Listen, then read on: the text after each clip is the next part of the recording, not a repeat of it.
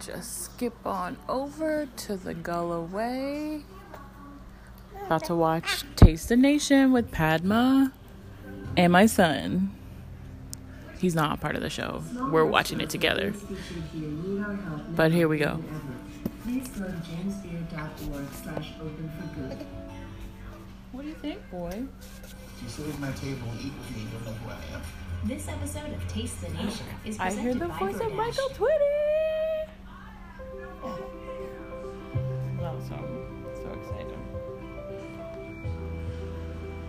Told my friend Liam the other day, Padma walked so Chrissy Teigen could run slash eat as a model in the food space. He thought it was funny. Maybe you will. Do you think it's funny, boy? Do you think your mom is funny? Yeah, you laugh at me all the time. I don't know if it's with or, you know, otherwise, but it's cool. As long as I can make you smile.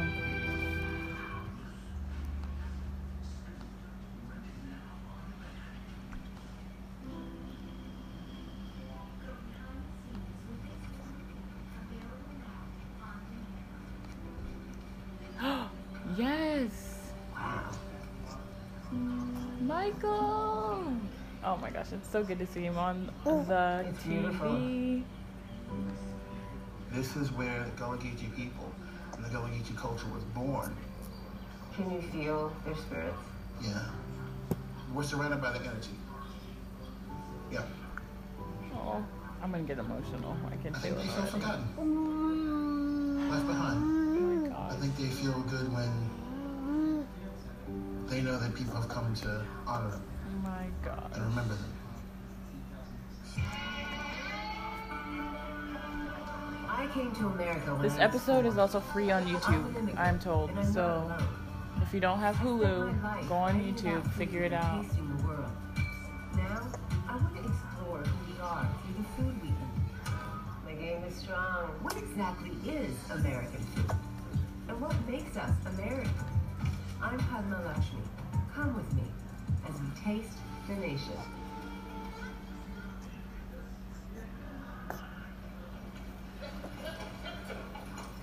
This almost gives me like United Shades of America with W. Kamau Bell. Gullah Also a great show. Culture and uh, the people have contributed a lot. Ugh. Not Me and your dad went there, boy. South Carolina. South Carolina, United States Culture South period. Kakalaki. Okay, I'll be quiet. Oh, we have one of those That's who baskets. my entire family is. That's what the land is. That's what we do. That's how we live. A large part of what identifies the Gullah Geechee community seems to be our food foodways. Listen, y'all boy. Down here, food is important to us in Chucktown. Get you on the red rice on the plate. You ain't getting mac and cheese. We Oh. got, they got greens, beans, potatoes, tomatoes. You can hold a banana pudding. I Yes. get it. Seafood, rice, got crab all in it. If you're holding some shrimp too, boy, you know that you're winning. Oh my I'm gosh, the age. Geechee experience. Oh, I follow follow them on Instagram. For real, for real. They got great content. Geechee They have for a long is one of the time. Oh my gosh, cultures this is you may never crazy. have heard of. They descend from West Africans who were brought here against their will and enslaved I got on southern Here you go. plantations. Today, almost 200,000 still live along the coast from northern Florida up to North Carolina. Many are here in the Charleston area, the unofficial capital of the Gullah Nation. Out of the African diaspora, the Gullah Geechee have one of the strongest remaining holds on their distinctive culture, language, and food traditions. Yes, they have their own language, But with increasing threats to their way of life, which people how will the would say is slang.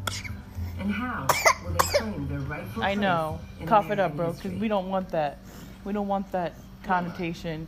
Because what's the difference between American slang If you go back, and Cockney rhyming slang? I don't see line. one. Do you? You No, we're looking. Carolina. I'm just kidding. and she was brought to South Carolina, one of the largest uh, markets for enslaved people. Here you have all parts of that story. This is 300 some years of sustained history that often gets, you know, lost. James Beard award-winning writer Michael Twitty is a gifted culinary historian who preserves the stories of his ancestors through food. And this The is where Cooking those stories Grab began. that book. on plantations, just like Middleton Place. This is the land that they cleared. The openness that you see here, that's that's human beings Who did that? who did this. The dichotomy of the splendor and the suffering. You can't walk through these pristine gardens without acknowledging America's painful history of slavery and the atrocities that Gullah people endured. in the late 17th century or so. Carolina was a backwater. This was this was swamp. marsh. No Englishman knew what to do with this land. Yeah. And then they decided to start bringing in people. Let's bring in people who know how to grow rice. And this is where my family comes in.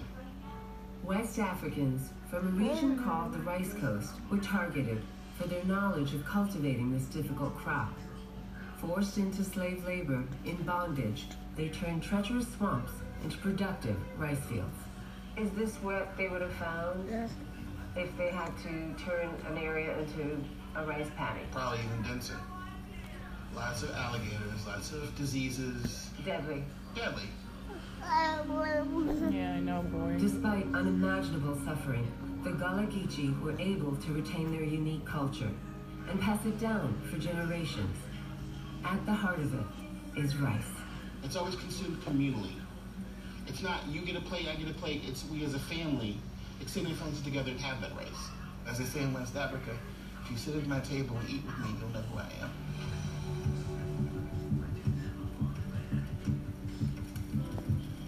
So what are we putting in this broth other than carrots? A little bit of onion, um, turnip, tomato. You know, with red rice, the recipe goes all over the place. You use what you had when you had it, and there was no such thing as it's not authentic. That's something that is widely debated in the gastronomical rice community. community. What is authentic? Can you even say that there is a thing as authenticity, Michael makes it exactly or is authenticity created I mean, literally, as he cooks with branding and marketing? Interesting thought. Marinate on Ready? Okay. Does this go in here now? A pinch, my dear, not a whole ton. Water, please.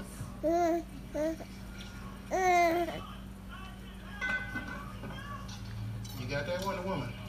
Yeah. Tell me about this rice. So, this is Carolina Gold. Now, pick that up real quick for me. Show me your best pounding skills.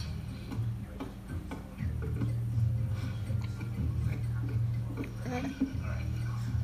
So, That breaks the rice, though. yeah. So, and when I did the first time, I did the same thing. So, let's look at it. So, some of the grains are still whole, right? Some. Some. I'm good at fanning it. I'm not good at pounding anything. So, tell me more about that. Your fanning experience. I gotta know. Well, I knew when I would sit by my grandma, we would throw. How was it different? Well, I don't know how to use an African basket. I know how to use Right, right, right. Indian basket, but you have to. You want to make this. sure that yeah. when you got that pot, it was clean. Yeah. Just like that sound that you made, yep. Catch it, yep. Oh, look at all that. Right, How fell off. right. Now here's the other part though.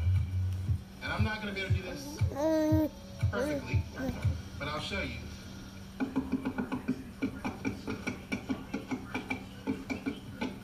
So of course, you're doing that with your fellow, your sister, your cousin in rhythm. And as that rhythmic beat is going on, the children are gathering and they're listening and they're hearing and they're passing it down from generation to generation. This is where the syncopation Oh, and jazz and music comes from. oh my gosh, guys! I'm learning just as much as you, all folks. Okay, everyone. This is an amazing episode. hear You need to watch. Of music. And it was their labor in the rice fields that created the wealth and prosperity that helped the early American economy grow. Then there's the food. You can trace a direct line from modern Southern and soul food back to Gullah cuisine. But too often, the Gullah people aren't given enough credit. I don't think people really understand the contributions that Gullah Geechee made to this country. No, but that's like there's only one part of the story of enslavement. The Gullah Geechee people, we gave our heart and soul to this country, and there's still these tremendous challenges that we face. Just talking about it, excavating it, and I know it's super painful, but I think it's necessary. It's part of the healing process. The thing about it is the culture happens between the healing and the hurt. That's where our culture has been made. Ooh. The culture is made between the human and the earth. Ooh wee. Oh yeah. That really now, do you want it resonates to for me. dry more, or As somebody who likes serve it like this? permaculture as It's opposed to whether you agriculture, working with Okay. nature It is what it is. as much as you can versus against nature, which is agriculture, kind of trying to commodify and midnight isn't as consistify. I made that word up. as we'd like. Um, nature, really. So what you get, cooking interesting. outside with 18th century pots. All right. Cheers, Millie. All right, fine. What really matters is how it tastes. Taste was there. The flavors are amazing. I mean, I know it's not dry like you wanted it, but it's like so good. Mm-hmm. It's so yummy and balanced. I'm really sorry you can't eat this. You alright? You okay? I'm happy bites. Yeah, you want to let them know you're still I'm here? I eat it for know. my Nigerian friends and see if they can. Make it dry. Now, there's no question about mm. asking Gullah Geechee people how often we eat rice. We can eat rice for breakfast, lunch, and dinner. My grandmother, she always had a pot of rice going on the Which stove. is We also consistent rice with a lot of meal. Asian rice, cultures. Like when I learned how to make kanji, eggs and rice. my whole world expanded. Kanji is so good. And if you have rice left over from dinner, you can flip it and make breakfast. Super delicious. Throw in whatever you have in the fridge, kind of like clean out, add some vegetables, saute it, put it in there, some garlic, fry some garlic. Cool stuff. Love this episode so far. And I'm here with mm-hmm. Keith Smiley and Jarrell Brown, a father-son crabbing team with about 50 traps around the Charleston Sea Islands. The Smileys have lived and worked off these islands for generations. Let him try to help. That was on purpose, Smiley. I wasn't trying to jump overboard. I tell you what, take him, take him right here. Mm-hmm. Hold your hand right there, turn him over. Okay. There you go. Keep going for him. There we go. All right. Grab your fish. Okay. All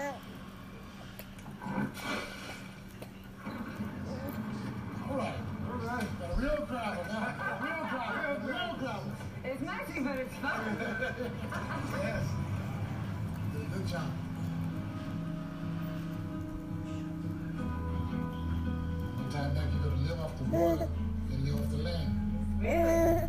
What's that like? It's just a whole culture of things from the land. That's plum, okra, hogs, everything. With, without going ever to the store. you got to the store. We should all experience food this way, eating what you can catch and harvest, relying on nothing more than your own two hands and the bounty of your land. Salud. God bless you. days, living the Gullah way is getting harder and harder. God bless you. How has this place changed? Well, in the last 10 years, there's a lot of changes with- with the crab. You used to catch like a bushel of crab on one trap, How much is that? mm, about a half a bushel. And I don't pull about what? Five six? It's a big change. Yeah. Even the heat we have this year is different. It's hot. The water is getting hot, so it's actually killing the fish. It's too Yeah, warm? because it's too warm. A warming ocean, rising sea levels, increasing severe storms. These tidal and barrier islands are especially vulnerable to the changes in the environment. And what threatens their land endangers their way of life. What does it mean to a culture like the Gullah Geechee when they live off the land and you have less crab, less fishing? How are they dealing with it? One day at a time. That's it.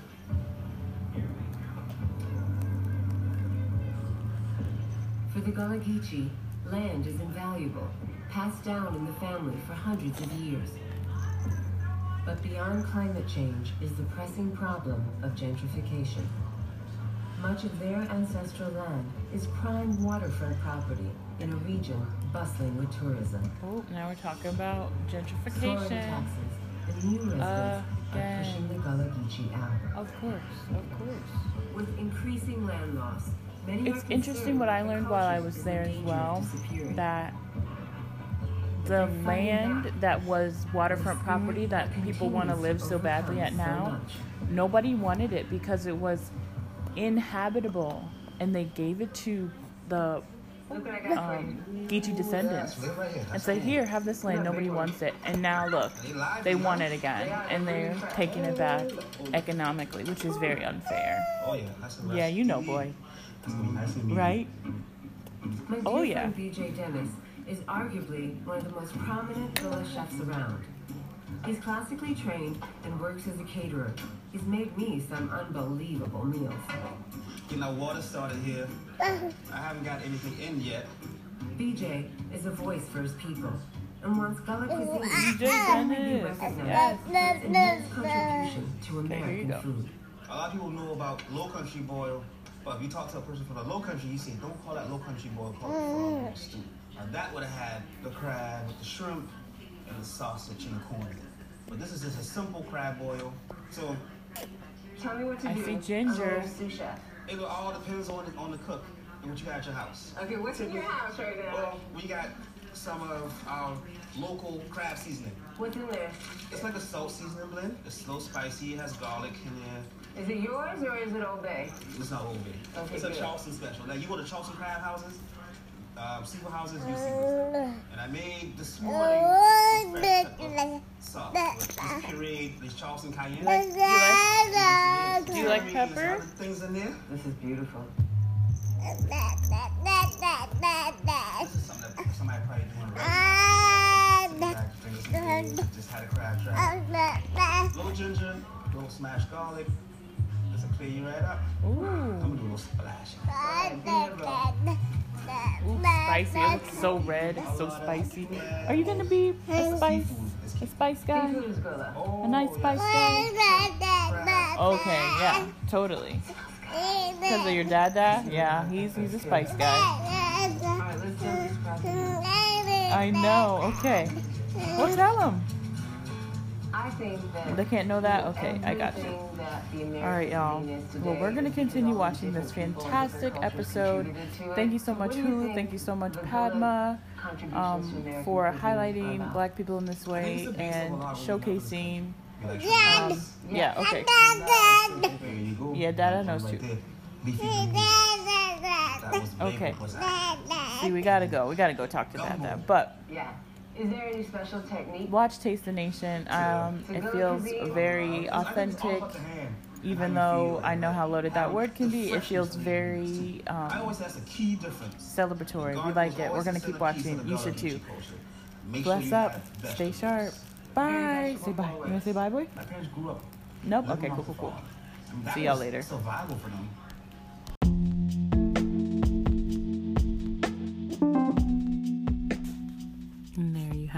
Hoped you learned about Gullah cuisine.